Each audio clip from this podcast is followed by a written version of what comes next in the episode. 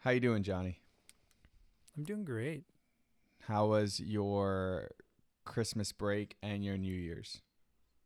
Let's see. Christmas break was so good. I was on vacation for Christmas and it was very restful and very rejuvenating and I enjoyed that. New Year's New Year's was pretty low key. I did end up staying up um, until the new year. I think I practiced some guitar and my my parents and I um, and Heather we played um, we played Boggle together over the internet. Um, it was indeed a New Year's, I said, for the ages. And my parents replied that they thought it was a New Year's for the aged. and so we enjoyed that together. I wanted to share that joke with you all, podcast family. Kind of kind of was a slow build, but I think all of you will say it was worth it.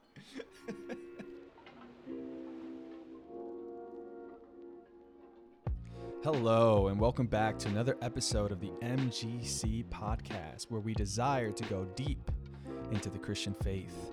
My name is Alex Portillo, and I am your host. On today's episode, we interview Pastor Johnny about gratitude. We ask ourselves, how does God work in our lives despite the hard things? We also explore the background and the message of the first 11 verses of the book of Philippians. Thank you for joining us today. Sit back, relax, and enjoy.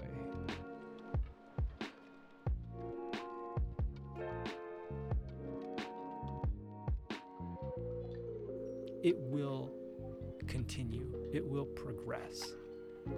Our transformation, that work of being changed, that will be ongoing as well. So we can we can look at the world around us, we can look at the brokenness in our own lives and we can say, "Yes, that's here today.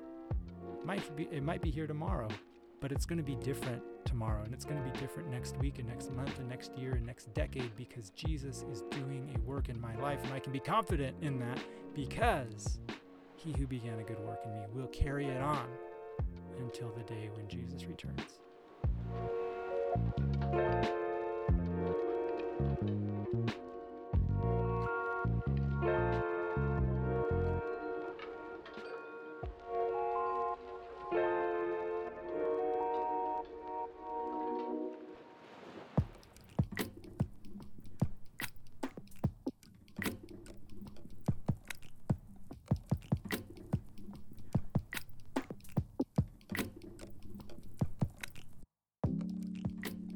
Welcome to the year 2021. Are we starting in a good place?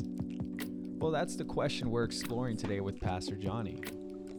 We're asking ourselves do we have everything that we need right now in order to confidently say that we are starting in a good place? And we're going to answer this question by spending the first few weeks of the year going through the book of Philippians.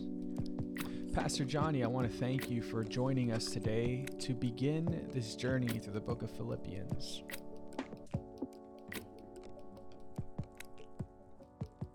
Can you explain to us what the context in which Paul writes the book of Philippians is? We believe generally the book of Philippians was written around 60 AD. So this is approximately 30 years after Jesus appeared on the scene. Some time has passed, and uh, there are churches now all over the greater Mediterranean. And one of those churches is in Philippi, which was an ancient city in Greece. This city was one that the Apostle Paul visited on his missionary journeys. So Paul has been gone for about 10 years, and now he is in Rome and he is imprisoned, not in a sort of traditional uh, prison jail type uh, cell experience, but he is in a home with an armed guard. So he's under house arrest as he waits to be tried um, before the emperor. And of course, this limits what he's able to do. Of course, it's kind of a discouraging situation. The Philippians hear about it and they send this fellow named Epaphroditus to Paul and they send some funds as well to help him. He's, he's probably limited in his ability to, to earn an income. And the letter called Philippians is the response that Paul sends to this church. Paul writing the letter to the Philippian church around 60 AD from house arrest in the city of Rome in Italy. Paul begins by expressing his gratitude for the recipients of the letter. Who is Paul writing to and why is he writing to them? Like, why is Paul so grateful for them other than the funds that they are sending to him? It's, it's pretty cool. Um, the way that the letter starts out, as you mentioned, um, of course, the, the first couple verses are pretty standard greeting. Uh, but in verse 3, Paul really jumps in and he says, I'm thankful for you. I thank God for you every time I remember you. And then whenever I pray during my regular prayer times, I thank God for you. And then he gives three reasons. He gives three reasons why he's thankful for them. And the first one uh, is, I believe, just this one. He's thankful for them because they have partnered with him in ministry. He's, he's thankful for them um, because from the very first, when he first shared the word of God with them when they found out the good news about Jesus from that moment on they have they've been in the trenches with him and so they've sent they've sent funds to him to support the ministry that he's doing so it's like it's that bond that you get when you're really on the front lines with people you talk to people who serve maybe in the military for example and it's like man if i meet another veteran it's like we're friends we click automatically you know and so it's it's the way that they've invested, number one, in the ministry of Jesus and specifically in Paul's ministry itself. The second reason that Paul gives, Paul sees in their lives, sees in their experience of conversion, and then how they have progressed, that God is doing something amazing inside of them. It's the parent who watches the child who's born, an infant, and is totally dependent and then that child grows up right and, and goes to the first day of school and then graduates from eighth grade and then goes to high school and gets a driver's license and graduates from high school and, and moves out and gets into the workforce. And the parent says, you know, wow, I'm so thankful for what has happened in your life.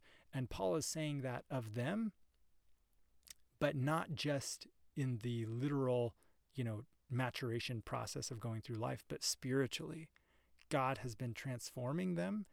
And um, Paul knows that God is faithful to transform them, to complete this work, to to complete the the experience of salvation in each one of those people's lives. And then the third reason that Paul gives is the love for them that God has put in Paul's own heart. So these are the three reasons.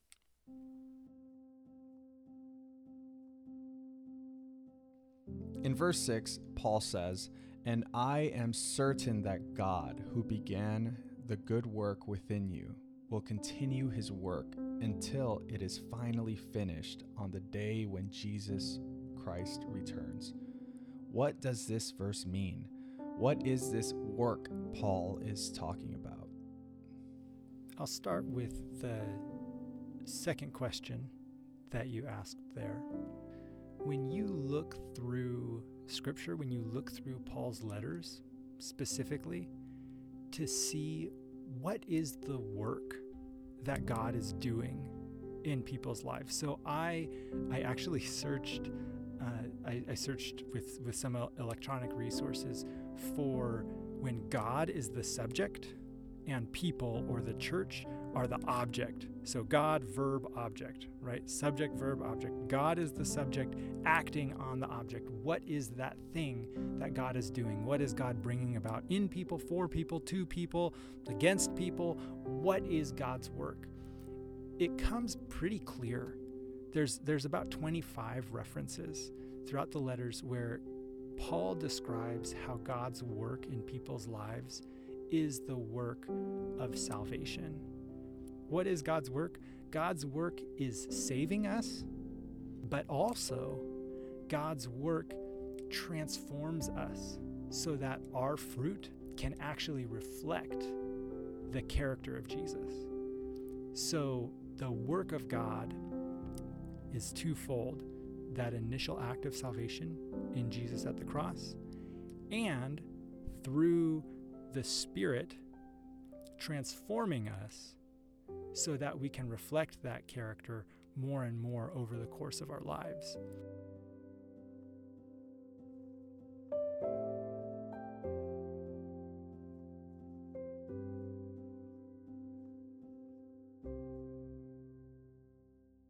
When we talk about then your first question, uh, Philippians 1 6, what does this verse mean?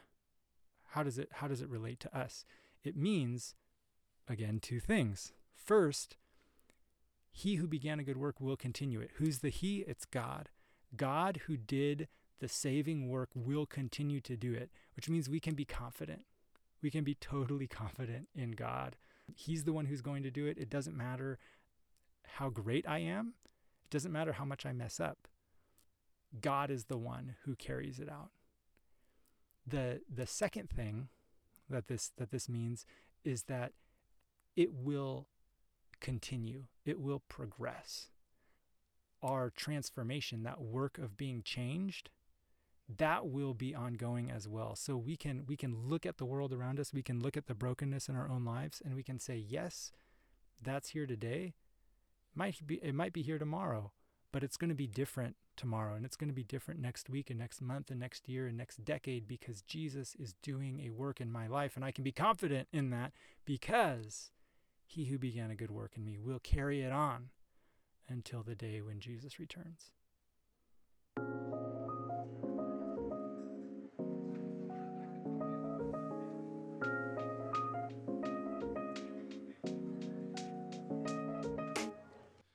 It seems that Paul is in a tough spot. He is in prison, he is in house arrest, he is chained up. But you say that Paul believes he is in a good place. Can you expand on this? There is this great movie that I saw when I was young, and probably many of our listeners have, have watched it as well, called The Prince of Egypt. And there's this song that uh, Jethro uh, sort of invites Moses into and, and sings to him midway through the movie. He's he's singing about looking at your life through heaven's eyes. You know, Moses has come from being a prince of Egypt and now he's a shepherd. He feels like he's nothing. He feels like his identity has been taken away, like he's lost everything. And Jethro says, you know, look at your life through heaven's eyes. A single thread in, t- in a tapestry, though its color brightly shines, you know, does it think it's more important than the pattern of the grand design? I'm, I might have missed a lyric or two there, but that's that's the feeling. This is what I think is going on for Paul. For us, for so many of us, we look at our lives and, and we look at how bedraggled they are we look at the difficulties, we look at the, the prison sentences, the, the hard things going on in our families, the uh, difficulties at work, the difficulties in our own hearts with our with our addictions, with our, our areas of brokenness, with our struggles. We look at these things and we say, I'm in a bad place. I'm chained up. I'm under house arrest. How could things get any worse? I'm in COVID. I am stuck at home. I'm not able to hang out with my friends. How could things get any worse? What Paul is able to do is look at his life, in the words of Jethro and the Prince of Egypt, through heaven's eyes. He's able to, to look, and we see it in this section about Thanksgiving. He looks at these things and he says, I actually have everything that I need. Look, I have a community that's that's provided so generously for me. Not perfectly. He wasn't living high in Rome, but he had a community that encouraged him, that sent someone to to help him, to be present with him. They they also sent some funds to help out. I'm sure he could have done with more, but they did what they could. And so he had this support from a community and he and he felt that so he was like wow i have i have this thing that i need and and not only that but he also got to see god's work in those people. God's transforming work god's saving work. He saw people's lives change. So he said how how how much better could it get? Not this couldn't get any worse but but this couldn't get any better. And then on top of that he has this bond in the spirit of Christ a family a a unity that is that is deeper than blood and DNA that has put this transforming love in his heart, the very love of God. Paul, in the middle of a very difficult situation, is able to say, How could things get any worse? How could things get any better? How, how could this be improved upon? I have all the things that I need because I've got family, I've got Jesus. I've got what I need. So he has a lot to be thankful for and he's able to to to channel that gratitude into a letter to encourage others who are struggling, to witness to others who are struggling. And that is the letter of the Philippians. Are we starting 2021 in a good place? When I consider the things that I like, the things that I enjoy, the things that make my life comfortable, generally, I would say no. It doesn't take a rocket scientist to identify that 2021 is right on the heels of 2020, where where things have been hard, where COVID has been hard, where relationships in community have been hard, political discourse has been extremely vitriolic and hateful. There's there's miscommunications and frustrations with, with school and work. Unemployment is high. All sorts of things we, we look at and we say, this doesn't reflect what heaven is going to be like. When you see heaven described in uh, Genesis 1 and Genesis 2 or Revelation, uh, there at the end of the book of Revelation, you're like, well, this this is not heaven right? This is not a good place. This is a broken place. So I, I would say no on that count. But when I think about Philippians, when I think about Paul, I can't help. I mean, the, the, the, I think we've already made the connections in this conversation, but, but they're obvious. I mean, Paul is quarantined he's stuck with just a few people, whoever it is that that has the strength and the the audacity to go visit him, right? And uh, and so he's limited in what he can do and with who he can interact with. Um, he's stuck with people who maybe sometimes, just like some of our families, sometimes maybe maybe make life a little bit uncomfortable for us, right? And yet, he recognizes again this perspective that there's that there's a divine perspective that there's something going on here and i i think that the same is true for us in 2021 when i when i think with a i think the the perspective of heaven i have to say that we are starting 2021 in a good place we're starting 2021 with a recognition that we are limited that we aren't in control of everything.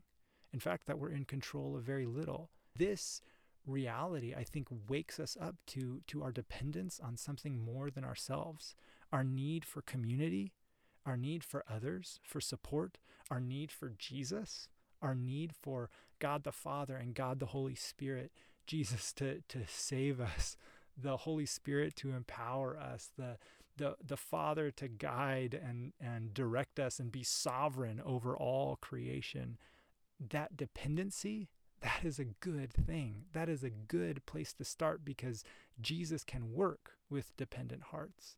It's, it's a good thing because in our loneliness, our hunger for community has been awakened.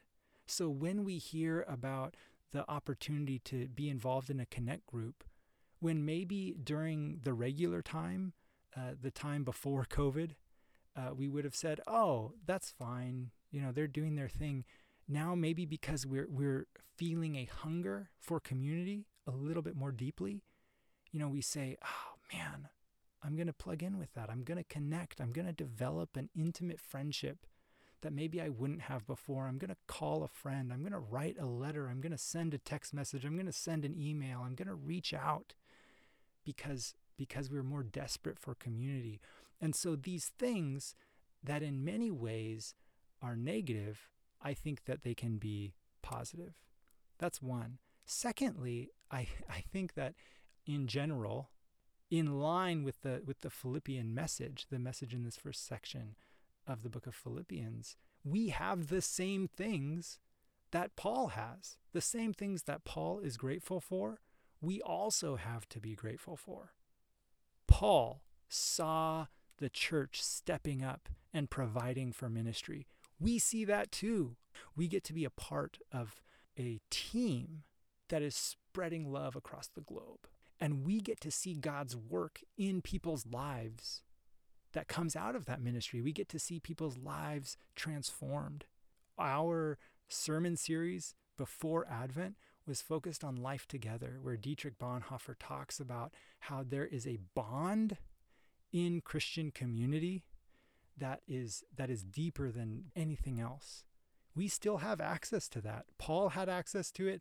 Bonhoeffer had access to it in the 1940s. We have access to it in 2021.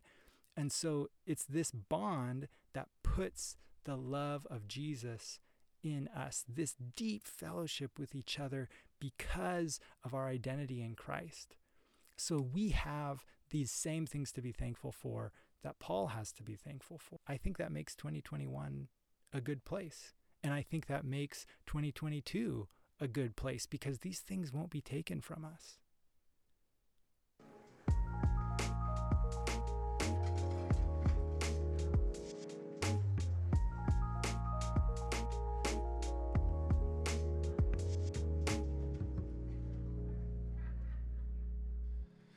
Please share with us some practical wisdom that you draw from Philippians chapter 1, verses 1 through 11. First, I think that this passage teaches us confidence. We can be confident in God. We can be confident in God's work in our lives. And so we can live our life with confidence. We can live our life not questioning, Am I going to be saved? Am I good enough? Uh, am I perfect enough? Have I have I failed this and that? If I fail this and that, then I am a horrible human being. Da da da da da da da da. You know the self-talk that we get into. This passage encourages us. Hey, you don't have to live there. You can be confident because he who began a good work in you will continue it. Secondly, we can be humble because of this passage instead of saying, "Well, I'm saved. I've got it all figured out. I don't need to I don't need to worry. I don't need to be different. I can I can just keep living in my mess and it doesn't matter because I'm saved." We don't have to be stuck in that trap either because we look at this passage and it says God is going to continue. God is going to carry on. God is going to keep on working in your life. There's going to be progress. We can expect that there is going to be change in our lives that I'm that I'm going to be that I'm going to be wrong sometimes. I'm going to hurt the people around me sometimes. God working in my life over the course of my life can and will change that and I can partner with God in changing that. So I can be humble. I don't have to I don't have to live in fear of making a mistake and then that costing me everything, right? We can say, okay, mistakes happen, but God is going to keep working. I think that's a, a wonderful and humble thing. Third, Paul is is deeply committed to prayer, and I think that that's an example worth emulating. This commitment to prayer, that's part of Paul's life. I think we can apply that to our own lives and say, man, this reaching out to God as to a friend, I want to do that. And fourthly, Paul's gratitude. I think gratitude is a practice that we can embrace. Paul, when he thinks of people, when he considers them, when they come to his mind as he's as he's walking down the street or or lying down in his in his bed, when someone comes to his mind, he's thinking about, man, what's the good thing that God is doing in them through them? And that brings gratitude into his life. When he sees people around him He's he's finding things to celebrate. And I think that that's another practical practice that we can take on, looking at the world saying, man, what's out here to be grateful for?